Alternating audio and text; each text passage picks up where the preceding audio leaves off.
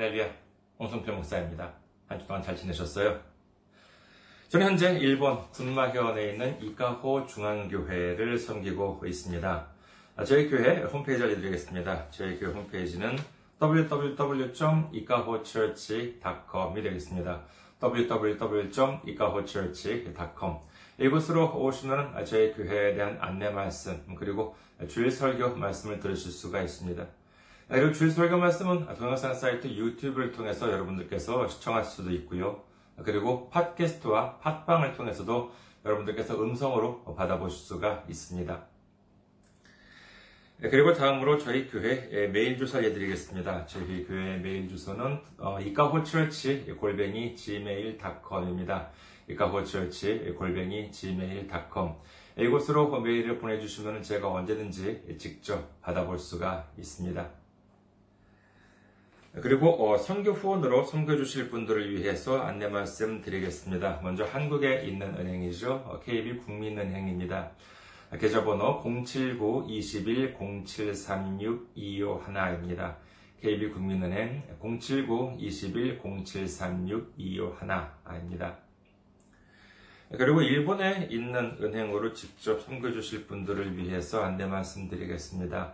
아, 군마은행입니다. 일본에 있는, 있는 은행이에요. 지점번호는 190, 계좌번호는 1992256입니다. 군마은행 지점번호는 190, 계좌번호는 1992256이 되겠습니다. 저희 교회는 아직까지 재정적으로 미자립 상태에 있습니다. 그래서 여러분들의 기도와 선교 후원이 큰 힘이 되고 있습니다. 여러분들의 많은 기도, 많은 관심, 많은 섬김 기다리고 있겠습니다. 지난주에 또 귀하게 선교 후원으로 섬겨주신 분들이 계셨습니다. 심유석님, 박용우님, 안성희님, 황석님, 물한그릇님, 대구해서님, 그리고 일본의 부흥을 님께서 귀하게 섬겨 주셨습니다. 감사합니다. 얼마나 큰 힘이 되는지 모릅니다. 주님의 놀라운 축복과 넘치는 은혜가 함께 하시기를 주님의 이름으로 축원드립니다. 오늘 함께 은혜 나누실 말씀 보도록 하겠습니다. 함께 은혜 나누실 말씀 로마서 1장 5절 말씀이 되겠습니다. 로마서 1장 5절 공독해 드리겠습니다.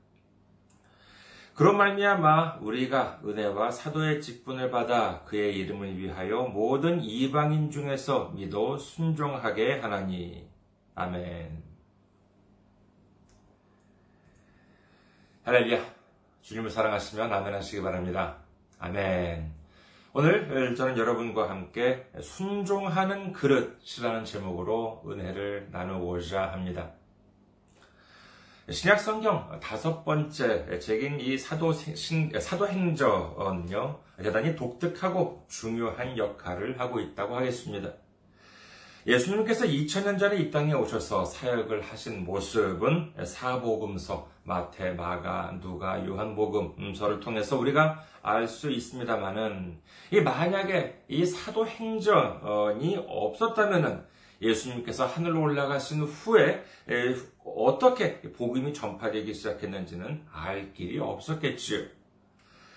그런데 이 사도행전이 있음으로 인해서 예수님께서 부활하시고 하늘로 올라가신 후에 예수님을 따르는 사람들이 어떻게 교회를 섬겼고 그리고 어떻게 복음이 전해졌는지라고 하는 것을 우리는 자세히 알 수 있게 된 것입니다. 사실 이 책 이름이 사도행전이긴 합니다만은요, 엄밀히 따지자면은 성령 행전이라고 하는 편이 더 정확하지 않을까라고 저는 생각합니다. 구약을 보면은요, 여호와 하나님께서 때로는 선지자를 통해서, 어, 때로는 천사들을 통해서 역사하셨고, 하나님의 독생자 되신 예수님께서 오셨을 때에는 예수님께서 직접 일을 하셨습니다. 그리고 이제 예수님께서 하늘로 올라가신 후에는 어떠한 일이 일어났습니까? 사도행전 2장 1절에서 4절 오순절날이 이미 이름에 그들이 다 같이 한 곳에 모였더니 호련히 하늘로부터 급하고 강한 바람 같은 소리가 있어 그들이 앉은 온 집에 가득하며 마치 불의 혀처럼 갈라지는 것들이 그들에게 보여 각 사람 위에 하나씩 임하여 있더니 그들이 다 성령의 충만함을 받고 성령이 말하게 하심을 따라 다른 언어들로 말하기를 시작하니라. 정말 호련히 하늘에서 성령님께서 이렇게 내려오시더니 이제 어떤 특별한 사람이 아니라 거기서 기도하는 모든 사람 위에 성령님이 임했다. 이렇게 성경은 기록하고 있습니다. 사실 이와 같은 일은 어쩌다가 우연히 일어난 것이 아닙니다. 예수님께서는 이전부터 이와 같은 일이 일어난다라고 하는 사실을 말씀해 주고 계셨지요. 요한복음 14장 16절에서 17절. 내가 아버지께 구하겠으니 그가 또 다른 보혜사를 너희에게 주사 영원토록 너희와 함께 있게 하리니. 그는 진리의 영이라 세상은 능히 그를 받지 못하나니 이는 그를 보지도 못하고 알지도 못함이라. 그러나 너희는 그를 아나니 그는 너희와 함께 거하시며 또 너희 속에 계시겠습니다. 요한복음 14장 25절에서 27절 내가 아직 너희와 함께 있어 이 말을 너희에게 하였거니와 보혜사 곧 아버지께서 내 이름으로 보내실 성령 그가 너희에게 모든 것을 가르치시고 내가 너희에게 말한 모든 것을 생각나게 하리라. 평안을 너희에게 끼치노니 곧 나의 평안을 너희에게 주노라. 내가 너희에게 주는 것은 세상이 주는 것과 같지 아니라 너희는 마음에 근심하지도 말고 두려워하지도 말라 요한복음 15장 26절 내가 아버지께로부터 너희에게 보낸 보혜사 곧 아버지께로부터 나오시는 진리의 성령이 오실 때 그가 나를 증언하실 것이요. 요한복음 16장 7절 그러나 내가 너희에게 실상을 말하노니 내가 떠나가는 곳은 너희에게 유익이라. 내가 떠나가지 아니하면 보혜사가 너희에게로 오시지 아니할 것이요. 가면 내가 그를 너희에게로 보내리니 예수님께서는 이, 이 땅에 계실 때 반복해서 이처럼 성령님께서 오신다라고 하는 사실, 그리고 성령님이 임하시면은 어떠한 일들이 일어날지에 대해서 정확하게 예언하고 계셨습니다. 이와 같은 예언은 앞서 살펴본 사도행전 2장 1절에서 4절로 인해서 성취가 된 것이지요. 예수님께서는 말씀하십니다. 누가복음 11장 13절 너희가 악할지라도 좋은 것을 자식에게 줄줄 알거든 하물며 너희 하늘 아버지께서 구하는 자에게 성령을 주시지 않겠느냐 하시니라. 구약에 보면은 하나님께서는 정말 일부 극소수 선지자들만 만나 주셨습니다. 예수님께서 이 땅에 오셨을 때에는 예수님이 계신 그 곳, 그 장소에 가야지만 예수님을 만날 수가 있었습니다.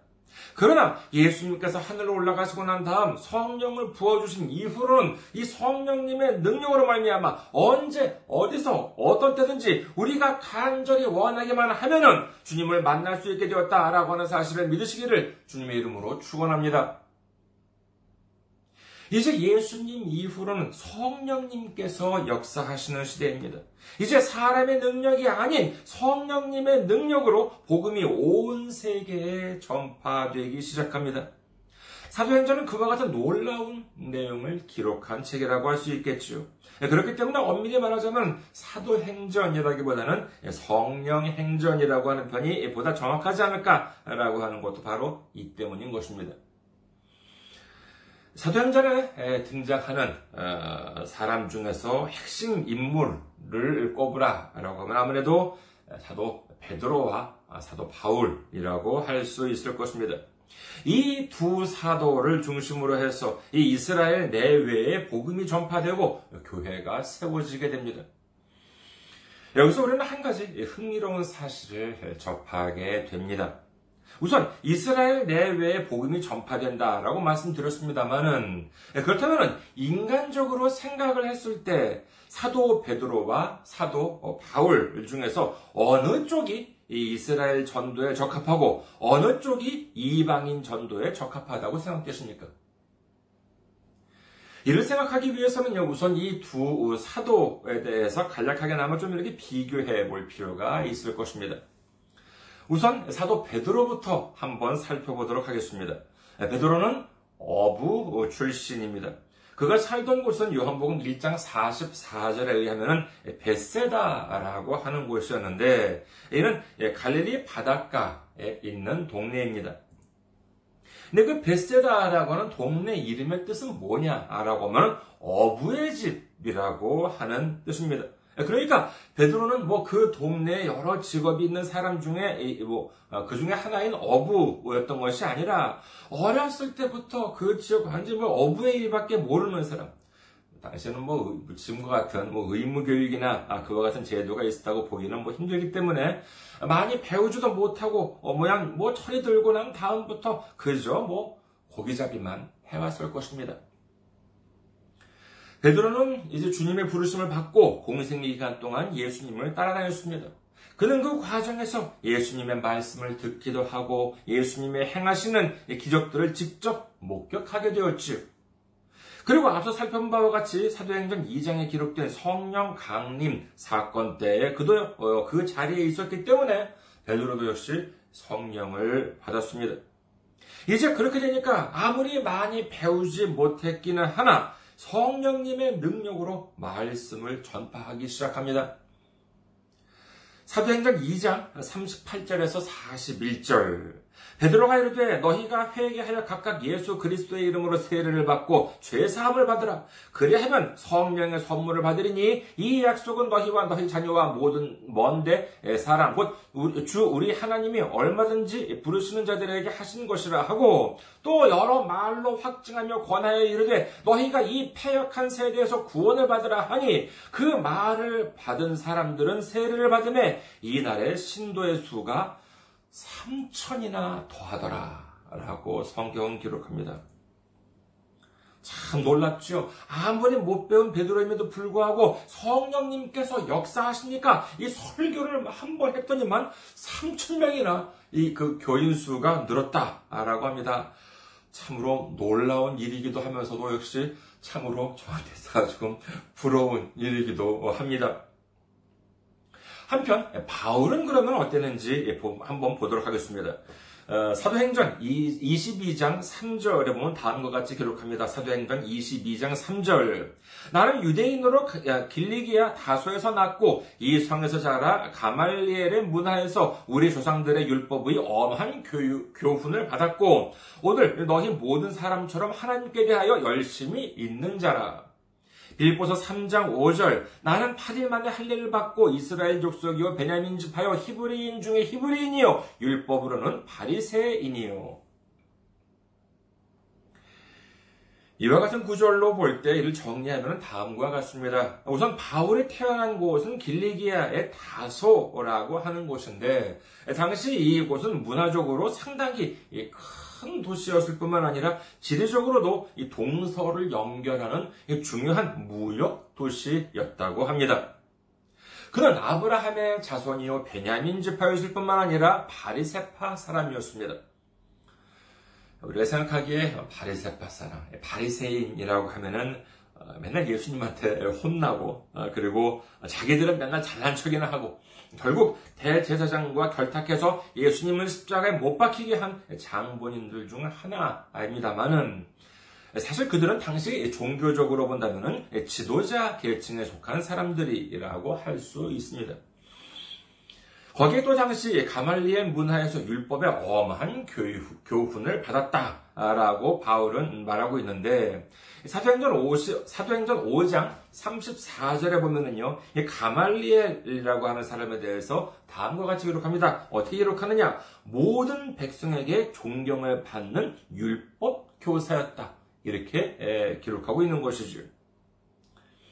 뭐 우리가 살고 있는 지금 이 시대에 뭐 이른바 뭐 대학이라고 하면은 캠퍼스에 크고 작은 건물들이 있고 거기에 수많은 학생들과 교수님들이 계셔서 수업을 이렇게 듣고 시험도 보고 졸업을 하고 하는 모습을 떠올릴 수 있겠습니다만은 당시에는 뭐 어느 대학, 뭐 어느 학교를 나왔느냐라고 하는 것이 아니라 어느 선생님한테 배웠느냐라고 하는 것이 중요했다고 합니다. 그러니까 아, 바울이 가말리엘 문화에서 배웠다라고 한다면 그것은 지금식으로 말하면 최고로 어, 좋은 학교, 명문대를 졸업했다라고 하는 의미라고 할 수 있겠습니다.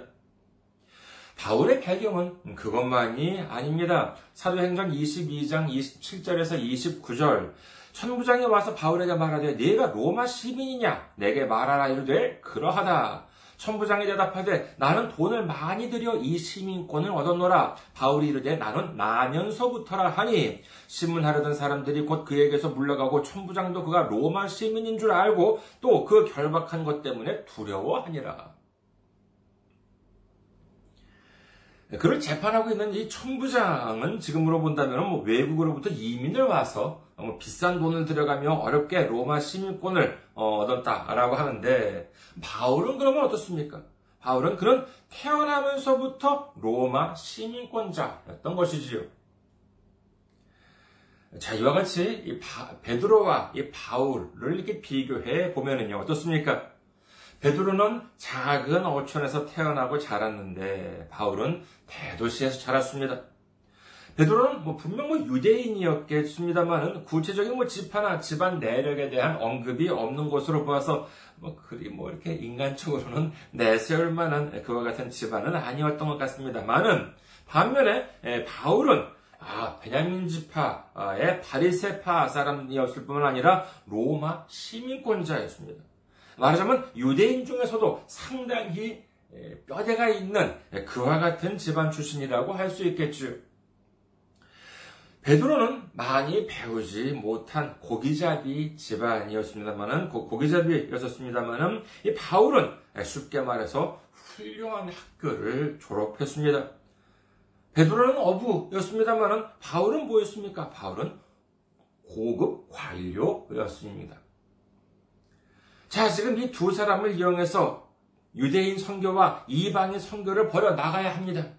그렇다면은 여러분들께서 인사권자였으면은 인간적으로 봐서 누가 유대인 선교에 적합하고 누가 이방인 선교에 적합하겠습니까?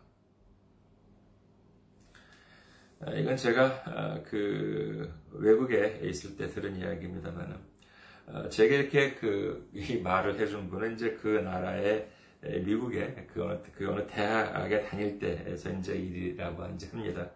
그런데 뭐 이분 한국분이니까요. 근데 이분들 지인들 중에서는 한국 명문 사립대를 졸업한 분들도 많이 계셨고요. 그리고 또 이제 저한테 말씀해 준 분은 이제 자기는 이분이 서울대를 나왔는데 미국에 가가지고 얼마 안 돼서 그 학교에 이제 있는 미국인 음, 학생들과 이렇게 이야기를 나눌 기회가 있었다고 합니다. 그래서 이제 이분도 이제 한국인 친구들과 함께 그 이제 미국인 친구들과 이제 이야기를 나누는데 그 미국 나 이제 그쪽은 대학생이죠 미국인 대학생이고 이제 그런데. 근데 그 미국인이 이제 한국인 친구들 나온 그 명문 사립대를 이름은 전혀 모른다라고 합니다. 그래서 어, 뭐 물론 뭐 그 미국인이 한국에 지나치게 관심이 없었기 때문인지는 모르겠습니다만은 아니 아무리 그래도 그렇지. 한국 사람이라면 다 아는 그 대학을 어떻게 모를 수가 아, 있을까 하고 그 학교를 나온 그 제가 말씀해 주신 분들의 친구분 한국분 친구분들이 좀 실망을 하더래요. 아, 음, 우리 학교가 좋은 학교가 아주 유명한 학교인데 왜 미국 대학생들은 왜 우리 학교를 뭐, 모를까? 그래가지고 좀 실망한 기색이 있더래요. 그래서 저한테 이제 말씀을 해주신 그 서울대를 나온 그 분이 그래 뭐 아무리 그래도 그렇지 서울대는 알겠지. 에, 그래가지고 아 어, 저는 서울대를 나왔다라고 이제 이렇게 에, 그 미국인 대학생 친구한테 이야기를 해주니까 그때까지 좀 난감해한 표정을 짓고 있던 이 미국 학생 표정이 갑자기 아주 밝아지더래요. 그래서 아, 그래. 역시 뭐 서울대 정도 되면은 뭐 이 미국인 대학생 친구도 아무리 뭐 한국에 관심이 없는 미국인 친구도 좀 이렇게 알아주는구나. 라고 생각을 했었는데, 이 미국인 대학생이 의외의 말을 했다고 합니다. 뭐냐 하면은요, 이 사람이 자기가 이제, 아, 나는 이제 서울대를 나왔다. 이렇게 이제 얘기하니까는 그 미국인 대학생이 뭐라 그랬냐면은 아주 활짝 웃으면서, oh, I know Seoul. I know Seoul 올림픽. 그러더라는 거예요. 아, 나 서울 알아. 아, 나 서울 올림픽 알아. 그랬다는 것입니다. 이게 무슨 뜻입니까? 그 미국인 친구는 그 서울대 학교라고 하는 대학을 알았다는 것이 아니라 한국에 있는 서울이라고 하는 도시 나도 알아. 그 서울 올림픽 거기 있잖아. 나도 서울 안다니까. 이렇게 이야기를 했다는 것입니다. 뭐 물론 뭐 그 미국인 대학생이 친구가 너무 몰라서 그랬다라고 하면은 뭐 할 말은 없겠습니다만은요. 이 일을 경험하고 느낀 것이 아 그래 한국에서는 정말 그렇게 죽어라고 공부해서 좋은 대학에 가려고 했었는데 어쩌면 그게 다 이 우물한 개구리일 수도 있겠구나라고 하는 생각이 들어서 상당히 좀 이렇게 허탈했다는 그와 같은 이야기를 들은 적이 있습니다. 베드로와 바울을 이렇게 보았을 때 아무리 바울이 뼈대 있는 집안 출신이라 하더라도 아무리 좋은 학교를 나왔다 하더라도 아무리 고급 공무원이었다 하더라도 그건 어디까지나 이 유대인들 사이에서나 알아주는 일입니다. 유대인들 사이에서는 와 정말 대단하네 뭐 그러면서 인정해 줄지는 모르지만은 거기서 한 발자국 나가면은 아무도 안 알아줍니다. 생각해 보세요. 당신 뭐 그리스 같은 외국에 가가지고 아 내가 뭐 아브라함의 자손이고 뭐 베냐민 집하고 바리세파 아이고 뭐 가말리엘 문화에서 배웠고 라고 해봤자 누가 알아주냐고요. 반면에 베드로는 어떻습니까? 반면에 베드로는 성령님의 능력으로 이제 한번 설교를 하니까 막 수천 명이 모여들어요. 하지만 화려한 배경이나 학벌이 없기 때문에 자칫하면은 이 유대인들 사이에서 그 자존심이 강했던 유대인들 사이에서 무시를 당할 수도 있지 않았겠습니까? 그렇기 때문에 유대인들이 좀 알아주는 배경, 인정해주는 실력을 갖춘 바울이 유대인 선교를 맡고 그리고 그와 같은 학력이나 배경 같은 것이 없는 베드로는 오로지 성령님의 능력을 의지해서 이 이방인 선교를 돌리는 것이 적합하다라고 생각할 수도 있을 것입니다. 어쩌면 바울도 그렇게 생각했을지도 모르죠. 아 그래 학벌도 배경도 없는 베드로 요즘식으로 말하자면 뭐 초등학교도 제대로 나오지 못한 베드로가 말씀을 전했더니 뭐 3천 명이 모였어. 그렇다면 내가 말씀을 한번 전해보면, 뭐 전하면은 뭐 적어도 뭐 3만 명 정도는 모이지 않겠어. 뭐. 죄송합니다. 그 이런 말을 하면은요, 나중에 천국 가가지고 바울 선생님을 만났을 때 나는 그렇게 생각하지 않았어. 막 이렇게 혼날지는 모르겠습니다만은 그래서 미리 죄송하다는 말씀을 드리는 겁니다만은 하지만 사실 그런 생각을 할 수도 있지 않았겠습니까? 많이 부족한 저였더라면은 어쩌면 그런 생각이 들 수도 있을 것 같았습니다. 자, 사도행전 13장을 보겠습니다. 사도행전 13장 16절에서 41절까지 보면은요, 안식일 날 유대인 회당에서 바울이 작심하고 말씀을 전합니다. 뭐 자세한 내용은 시간 관계상 아, 생략하겠습니다만은 어, 사도행전 13장 16절에서 41절 한번 찾아보시기 바랍니다. 아, 근데, 아, 근데 그때 이렇게 정말 예, 바울이 말씀을 전하니까는요, 아, 그래도 그날은 아, 좀 반응이 좀, 어, 괜찮았어요. 사도행전 14장 42절에서 43절, 그들이 나갈 새 사람들이 청하되 다음 안식일에도 이 말씀을 하라 하더라. 해당의 모임이 끝난 후에 유대인과 유대교에 입교한 경건한 사람들이 많이 바울과 바나바를 따르니 두 사도가 더불어 말하고 항상 하나님의 은혜 가운데 있으라 권하니라. 바울의 설교를 듣고 많은 유대인들이 바울을 따랐다라고 하지요. 반응이 좋으니까 다음 주 안식일에도 말씀을 좀 전해달라 이와 같은 부탁을 받았습니다. 그래 봐라 역시 내 적성은 유대인 선교야. 어쩌면 사도 바울은 그렇게 생각했을지도 모르지요.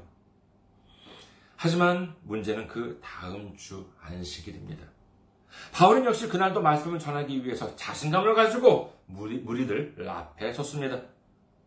그런데 그 자리에 모여든 유대인들의 반응이 좀 이상해요. 사도행전 13장 44절에서 45절. 그 다음 안식일에는 온 시민이 거의 다 하나님의 말씀을 듣고자 하여 모이니 유대인들이 그 무리를 보고 시기가 가득하여 바울이 말한 것을 반박하고 비방하거늘.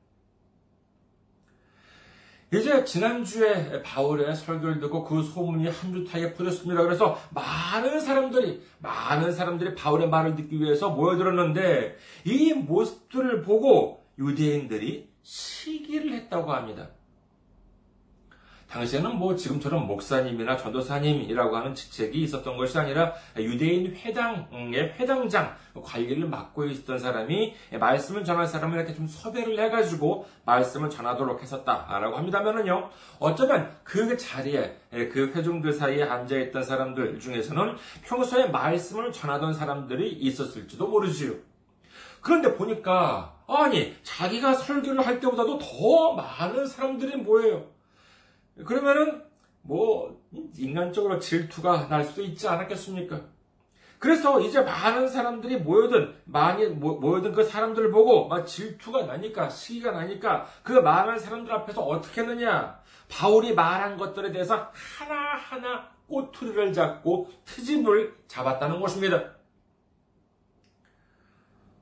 어쩌면 바울은 일이 이렇게 되리라고는 상상하지 못했을지도 모르지요. 화가 난 이 모습을 보고, 어, 보고 화가 난 바울은 말합니다. 사도행전 13장 46절. 바울과 바나바가 담대히 말하여 이르되 하나님의 말씀을 마땅히 먼저 너희에게 전할 것이로되 너희가 그것을 버리고 영생을 얻기에 합당하지 않은 자로 자처하기로 우리가 이방인에게로 향하노라. 이봐 유대인들아 너희들이 먼저 이 예수님을 영접하고 예수님의 십자가와 부활을 믿어야 하는데 왜 이를 안 받아들이냔 말이야. 너희들 자꾸 그러면은 나 차라리 이방인들한테 가는 수가 있어. 자, 바울이 그랬더니 유대인들이 아이고 저희들이 잘못했습니다 하고 회개하고 바울을 만류했을까요? 사도행전 13장 50절 이에 유대인들이 경건, 하고 어, 경건한 귀부인들과 그 신의 유력자들을 선동하여 바울과 바나바를 박해하게 하여 그 지역에서 쫓아내니 참 어이가 없는 일이 벌어졌습니다. 인생 참 마음대로 어, 되지 않은 것 같지 않습니까? 내가 부귀와 명예와 그리고 지금까지 쌓아온 것들은 모두 다 버리고 예수님을 전하기로 작정을 했는데 예수님의 십자가와 예수님의 복음을 전하기 위해서 이 평생을 바치기로 마음 먹었는데 아니 그렇다면 좀 일이 술술 풀어, 풀려줘야 되는 거 아니야? 그런데도 이 일이 이렇게 꼬이게 되니 참 답답하다. 좀 바울은 이렇게 생각하지 않았을까 합니다. 그런데 예수님께서는 이미 예, 어떻게 말씀하고 계셨습니까? 사도행전 9장 15절 주께서 이르시되 가라 이 사람은 내 이름을 이방인과 임금들과 이스라엘 자손들에게 전하기 위하여 택한 나의 그릇이라. 여기에 기록된 말씀은 사실 주님께서 바울에게 하신 말씀이 아니라 바울에게 안수를 줄 아나니아에게 하신 말씀이었습니다. 네, 그러나 이 사실, 그러니까 바울도 이방인 선교를 하라라고 하는 주님의 뜻을 바울도 알고 있었을 것입니다. 그 이유는 뭐 제 추측이 아니라 사도행전 13장 47절에서 바울 자신도 다음과 같이 말하고 있기 때문입니다. 사도행전 13장 47절 예수께서 이같이 우리에게 명하시되 내가 너를 이방의 빛으로 삼아 너로 땅 끝까지 구원하게 하리라 하셨느니라 하니 이 사실을 알았더라면 어서 빨리 이방인들에게로 향했어야 했는데 계속해서 유대인들 사이에 남아 있다 보니까 사람들을 충동해서 아예 내쫓아버리게 되는 것입니다. 여러분, 예수님께서는 바울을 가리켜 나의 그릇이다 라고 말씀하셨습니다. 여러분들께서는 어떻게 생각하십니까? 자, 오래 기다리셨습니다. 오늘도 여러분께 질문을 한번 해보도록 하겠습니다. 아, 이거 뭐 성경 지식이라기보다는 여러분들의 느낌이라고 할 수 있겠습니다. 우선 전제가 있습니다. 전제가 뭐냐? 예수님의 그릇이 된다면 축복을 받을까요? 못 받을까요? 예, 축복을 받습니다. 우리가 예수님의 그릇으로 쓰임을 받게 된다면 축복, 그것도 큰 축복, 생명의 면류관을 받게 되는 줄 믿으시기를 주님의 이름으로 축원합니다. 자, 그렇다면 여기서부터가 질문입니다. 예수님께서 어, 어느 날 갑자기 여러분 앞에 나타나셨어요. 아, 그리고 예수님께서 말씀하시기를 너를 내 그릇으로 삼겠다. 라고 하면은 어떠시겠습니까? 기쁘십니까? 두려우십니까? 자, 1번 기쁘다. 2번 두렵다. 예, 우리는 당연히 기쁘다. 1번을 선택하시는 여러분 되시기를 주님의 이름으로 축원합니다. 아니 그렇잖아요. 하나님께서 이 부족한 저를 주님께서 쓰시기 위한 그릇으로 택해 주셨다고 하는데 얼마나 영광스러운 일이겠습니까? 하지만 문제는 다음 구절입니다. 이사야 30장을 보시겠습니다. 이사야 30장 12절에서 14절. 이러므로 이스라엘의 거룩한 이가 이같이 말씀하시되 너희가 이 말을 업신여기고 압박과 허망을 믿어 그것을 의지하니 이 죄악이 너희에게 미, 미, 마치 무너지려고 어, 터진 담이 불쑥 나와 순식간에 무너짐 같게 하리라 아, 아, 무너짐 같게 되리라 하셨은즉 그가 이 나라를 무너뜨리시되 토기장이가 그릇을 깨뜨림 같이 아낌이 없이 부수시더니 그 조각 중에서 아궁이에서 불을 붙이거나 물 웅덩이에서 물을 뜰 것도 어, 쓰지, 얻지 못하리라. 네, 지금도 이렇게 그 손수로 이렇게 그 도자기를 만드시는 분들, 가마를 이렇게 예, 굽고 이제 그러는 식으로 도르래를 해가지고 그, 그 도자기를 만드시는 분들 보면은요, 가마에서 이렇게 그릇이 나옵니다. 아, 근데 그 그릇이 마음에 들지 않으면 어떻게 하느냐? 망치로 아예 박살내버립니다. 여러분들께서 그런 모습 TV 같은 데서 보신 적이 있으신지 모르겠습니다. 그 이유는 뭐냐? 간단합니다. 아직 가마에 넣기 전이라면 모를까. 이미 다 구워 나온 상태에서는 달리 그것을 어떻게 고칠 방법이 없어요. 그러니까 마음에 들지 않는다. 불량품이다. 라고 하면은 깨버릴 수밖에 없는 것입니다. 그런데 하나님께서는 어떻게 깨버리시냐라고 하면은요, 그 깬 조각을 가지고 불을 붙이거나 물을 뜨지도 못할 정도로 아주 완전히 박살내버린다는 것입니다. 산산 조각을 내버린다는 것입니다. 우리는 또한 알아야 합니다. 내가 목이 말라요. 그래서 컵에 물을 따라 마시려고 이제 이렇게 했습니다. 그런데 컵이 이렇게 금이 가거나 컵이 깨져버렸어요. 그러면 어떻게 하십니까? 물을 안 마시나요? 아니에요. 어, 그걸 버리고 다른 컵을 꺼내서 마시면 그만입니다. 에스더 4장 14절을 봅니다. 에스더 4장 14절 이때 네가 만일 잠잠하여 말이 없으면 유다인은 다른 데로 말미암아 노임과 구원을 얻으려니와 너와 내 아버지 집은 멸망하리라. 네가 왕후의 자리를 얻은 것이 이때를 위함이 아닌지 누가 알겠느냐 하니 에서서 이 장면 보면은요, 이제 유다 민족이 망하게 되었, 망하게 생겼습니다. 멸망하게 생겼어요. 그런데 왕비 에스더가 자기 목숨이 귀하다고 해서 가만히 아무런 조치도 취하지 않고 있, 게 된다면은 하나님께서는 다른 방법으로 어, 유다 민족들을 구할, 구원하시겠지만은 너는 망할 것이다. 이렇게 에스더의, 의, 에스더의 의부인 모르드게가 말하고 있는 것입니다. 이는 무엇을 말합니까?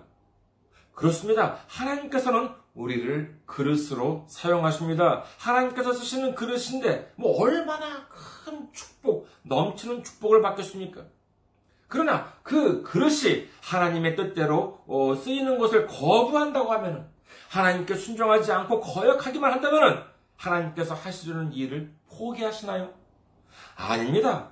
하나님께서는 더 이상 그 그릇을 아끼지 않으십니다. 흔적도 없이 산산조각을 낸다. 박살을 내신 다음에 새 그릇을 이용을 해서 하나님의 뜻을 이루신다 라고 하는 것을 믿으시는 여러분 되시기를 주님의 이름으로 축원합니다. 이 사실을 바울도 너무나 잘 알고 있었습니다. 그렇기 때문에 바울은 다음과 같이 고백합니다. 고린도전서 9장 16절 내가 복음을 전할지라도 자랑할 것이 없으면 내가 부득불할 일임이라. 만일 복음을 전하지 아니하면 내게 화가 있을 것이로다. 하나님께서 주신 그릇을 하고 한다고 해서 꼭 목사나 교역자 또는 뭐 직분자만 그렇다는 것이 아닙니다. 내가 지금 있는 곳, 내가 지금 하는 일, 이는 모두가 주님께서 이루고자 하시는 계획이 있기 때문에 내가 지금 거기 있는 것이고 내가 지금 그 일을 하고 있는 줄 믿으시기를 주님의 이름으로 축원합니다. 주님은 주님의 계획을 성취하기 위해서 우리를 택하시고 우리를 세우시고 우리를 사용하고자 하십니다. 그 후에는 주님의 크고 놀라운 축복이 기다리고 있습니다. 하지만 우리가 순종하지 않고 주님을 거부한 채로 세상을 섬기고 세상과 타협하면서 어두움 속에서 죄악 속에서 살아간다면 하나님은 우리가 아닌 다른 그릇을 선택하시는 한이 있더라도 반드시 하시고자 하는 뜻을 이루어야 말 것입니다.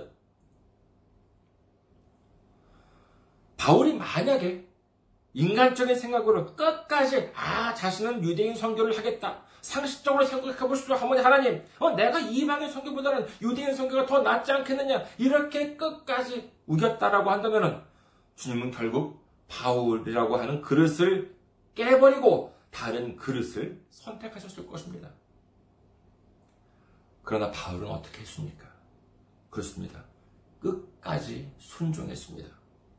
아무리 인간적인 생각으로는 불합리하고 비효율적이고 절망적이라 하더라도 주님께서 그릇으로 사용하기 시작하면 모든 것이 가장 합리적이고 가장 효율적이고 가장 희망적이 되는 줄 믿으시기를 주님의 이름으로 축원합니다.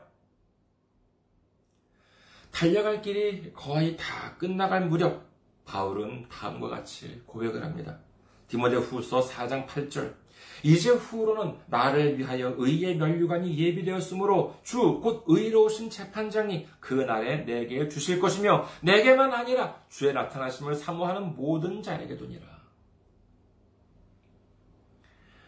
우리 모두 하나님의 그릇, 예수님의 그릇으로서 바울이 끝까지 순종하여 의의 면류관을 얻은 것과 같이 우리에게 남겨진 삶 속에서 끝까지 순종하는 그릇으로 쓰임 받음으로 말미암아 마침내 우리를 위해 예비된 의의 면류관, 생명의 면류관을 얻게 되는 우리 모두가 되시기를 주님의 이름으로 축원합니다.